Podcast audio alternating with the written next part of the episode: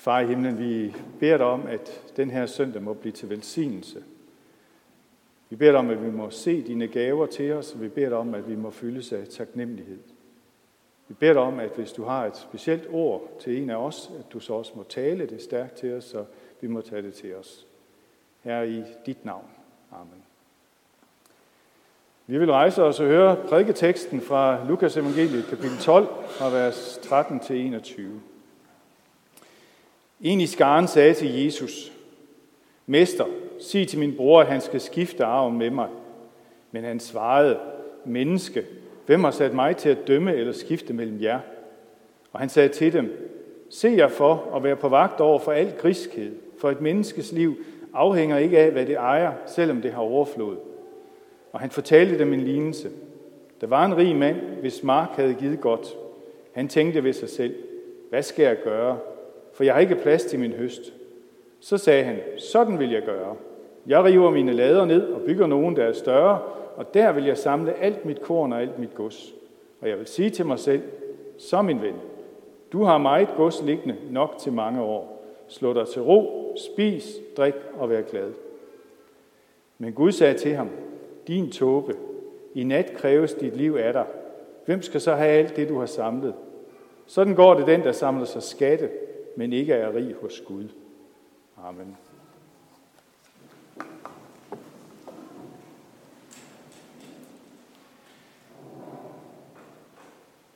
Derhjemme der har vi lige taget to gamle andagtsbøger i brug. Måske lidt foranlediget af, at jeg nogle gange er på her om søndagen. Det er Bo Jers, der har skrevet to andagtsbøger, hvor han tager udgangspunkt i de tekster, der hører til søndagene. Nogle af jer har dem helt sikkert også stående og har brugt dem. De følger kirkeåret og de tekster, vi læser her i kirken. Den ene hedder at tro på Kristus, og den anden hedder at leve med Kristus.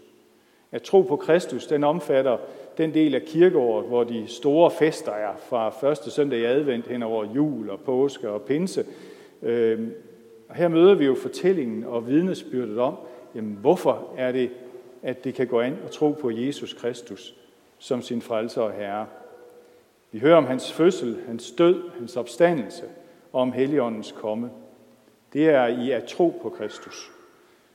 At leve med Kristus, den begynder så Trinitas søndag, som vi havde sidste søndag, og så fortsætter den i dag og toogtyve, treogtyve, fireogtyve søndage, alt efter hvor mange der er i, i et kirkeår.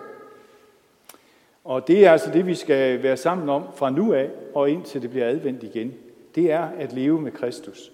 Teksterne handler simpelthen om øh, i kirkeåret, hvad det er, Helligånden gør i os og med os som menighed og som enkelt mennesker. Og i dag der er det så at leve med Kristus og begrebet taknemmelighed, det handler om. Og som jeg sagde i indledningen, nej, det gør det vel egentlig ikke. Det handler jo ikke om taknemmelighed. Teksten handler jo om den rige unge mand, der byggede større lader, så han kunne samle mere gods og mere rigdom. Og så han kunne sige til sig selv: Spis, drik og vær glad. Men så er det, Gud siger til ham: Din tåbe, hvad er dette værd, hvis du dør i morgen eller i nat? En tåbe. En tåbe ser ikke perspektiverne. Ser ikke livets korthed, ser ikke dødens vished, ser ikke rigdommens tomhed, og ser ikke evighedens længde. En tåbe er her og nu orienteret. Så teksten fortæller, at jeg som præst skal stå her og advare jer mod rigdommens tomhed og faren ved at være rige. Jeg skal spørge jer, er vi rige tåber? Og når jeg siger det på den måde, så tænker jeg, det er fordi, det for mig er et meget lidt opløftende budskab at komme med på en søndag som den her, hvor vi lige er ved at slippe af med coronatidens fængsel, og, og vi oplever foråret, der buller frem over alt, og synes, at der er rigtig meget at være taknemmelig, ved, taknemmelig for. Og jeg synes jo måske, det bliver helt grotesk, hvis der er nogen her i flokken, som, som er blevet fyret på grund af coronakrisen, har mistet. Øh, og så skal vi stå her og advares mod rigdommens fare. Tak for det. Øh, men et eller andet sted, så er vi nødt til at tage den her tekst alvorligt. Øh, der er en, som har læst mere teologi, end jeg har, som har talt op, at øh, i Bibelen står der fem hundrede steder noget om bøn. Og der står fem hundrede steder noget om tro. Er nogen, der tør give et gæt på, mange gange der står noget om rigdom og velstand. to tusind tre hundrede og halvtreds gange. Derfor er vi også nødt til at tale om det i dag. Hvad er det, penge og rigdom gør ved os? Hvad det gør ved os, det kan man måske næsten bedst illustrere ved de øh, ulykkelige mennesker, som bliver fanget af ludomani, som bliver besat af det der ønske om at blive rige, eller besat af trangen til at spille, altså spille om penge. Og jeg tror, at deres problem i større eller mindre grad viser noget, som vi alle sammen er præget af. Penge er jo fascinerende. Jeg har en bekendelse. Før i tiden, der, der kunne jeg godt finde på at købe en lottokupon. Det var ikke altid, at Marie vidste det. Øh, sådan, det var jo lidt fascinerende, ikke også? Man kunne jo, man kunne jo gå hen og vinde. Og så sker der jo det, at jeg rent faktisk gik hen og vandt. Ikke en stor sum, men en, en pæn lille sum. Og det var lige før, vi skulle have konfirmation. Det er fantastisk. Øh, ja. Men spørgsmålet var, hvad gjorde det ved mig at vinde de penge? Blev jeg taknemmelig af det? Nej, jeg blev simpelthen besat af, at den der tanke om, at jeg skal jo også spille på næste lørdag, og næste lørdag, og næste lørdag. Fordi det kunne jo være, at jeg så fik den helt store gevinst. Jeg tror, det tog, ja, det har vi ikke snakket om, fem eller ti år, før jeg var, var jeg ud over det der med, at det kunne jo også være. Og den der trang til det. Og hvorfor er det, vi er så fascineret af penge og rigdom? Jamen, penge giver frihed. Penge giver uafhængighed. Penge giver os muligheder. Og det kan jeg jo se, det er jo noget, der præger os alle sammen. Jeg er også, også kristne, også kristne unge. Jeg er jo dybt imponeret, når jeg ser, hvad nogle af mine børns kammerater, øh, og mine egne børn også, de, de tjener af penge på boligspekulation, på iværksætteri, på højt lønnede, betroede stillinger. Det er, det er fascinerende at have penge. Men jeg bliver også lidt bekymret, fordi kan man undgå at blive påvirket af det? Der var faktisk en tredje tekst til i dag fra prædikerens bog. Jeg undlod den, fordi den var meget lang. Jeg var bange for, at der var nogen, der ville falde i søvn. Men jeg vil alligevel lyst til at citere lidt fra den her.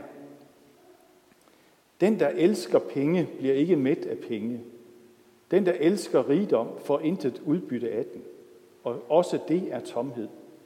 Jo større velstand, des flere til at æde den. Hvad har den velstående ud af det, ud over glæden ved synet? Arbejderen sover sødt, hvad enten han får lidt eller meget at spise, men den riges overflod giver ham ikke ro til at sove. Der er et slemt onde, jeg har set under solen. Opsparet rigdom, der bliver til ulykke for den rige.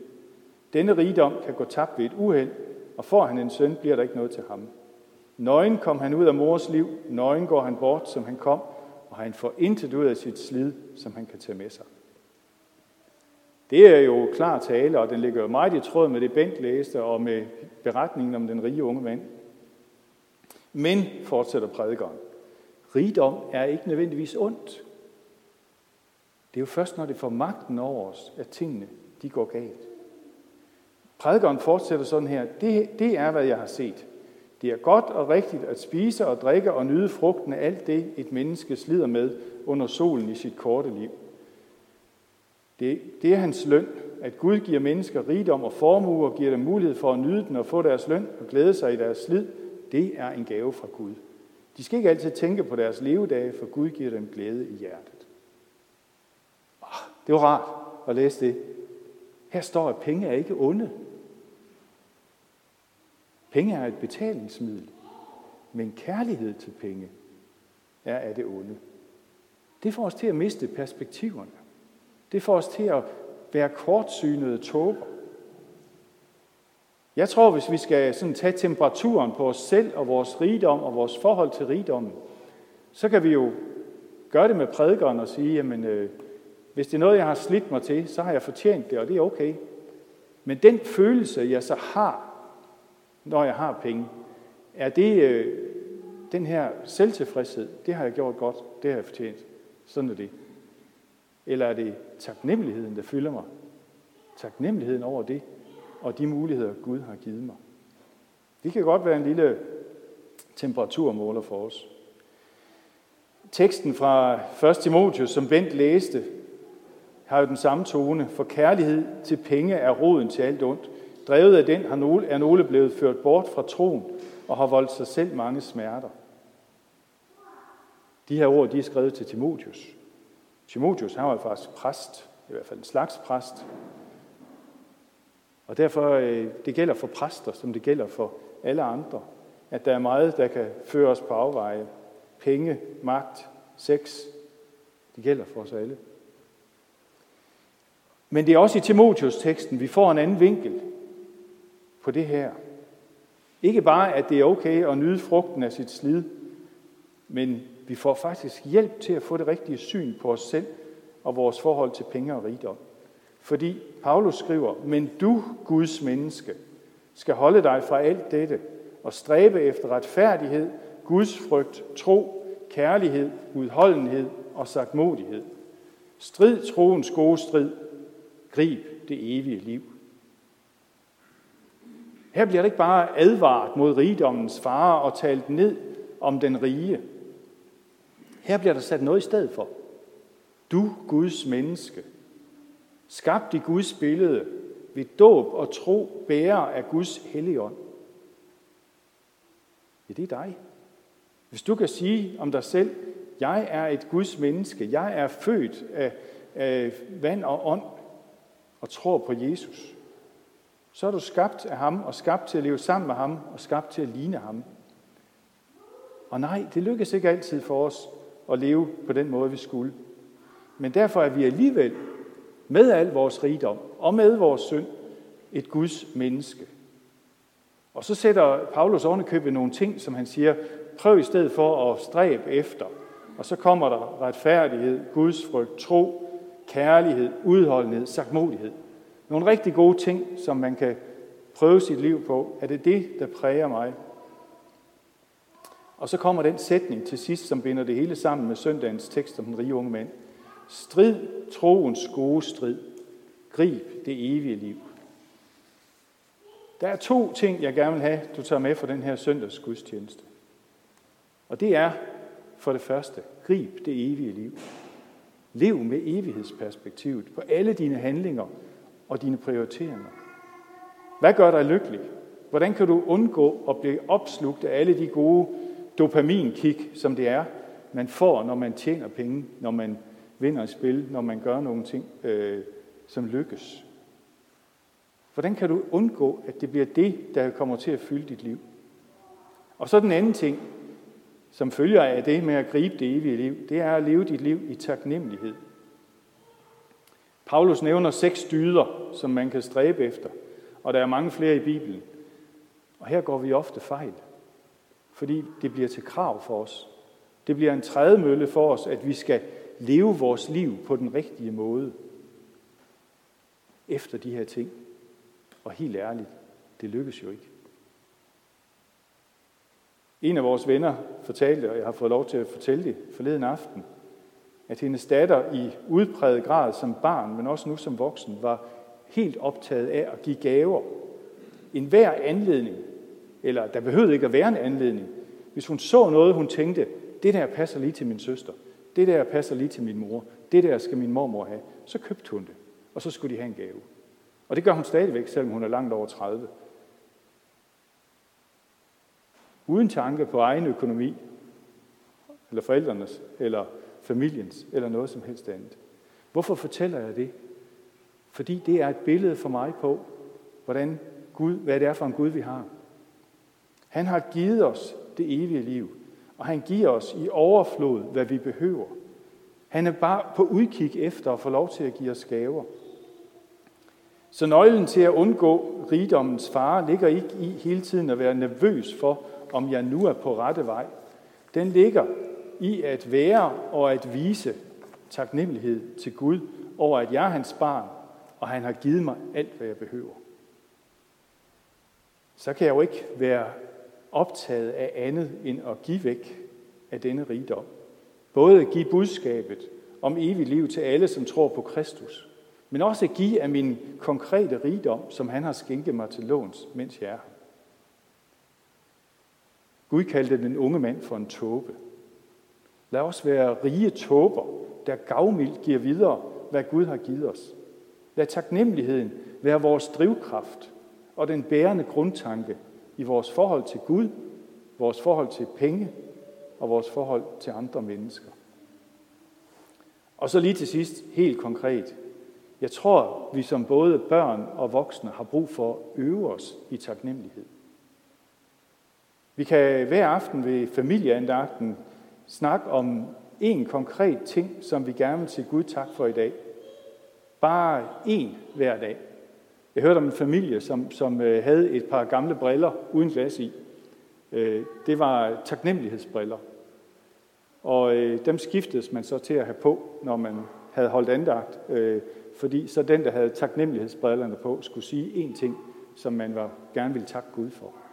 Det tænker jeg er ganske banalt og konkret, men en, en måde at, at blive mindet om, jamen det er taknemmeligheden, der skal præge os i hele vores liv og hele vores omgang med vores rigdom og med hinanden. Grib det evige liv i taknemmelighed. Amen. Lad os bede.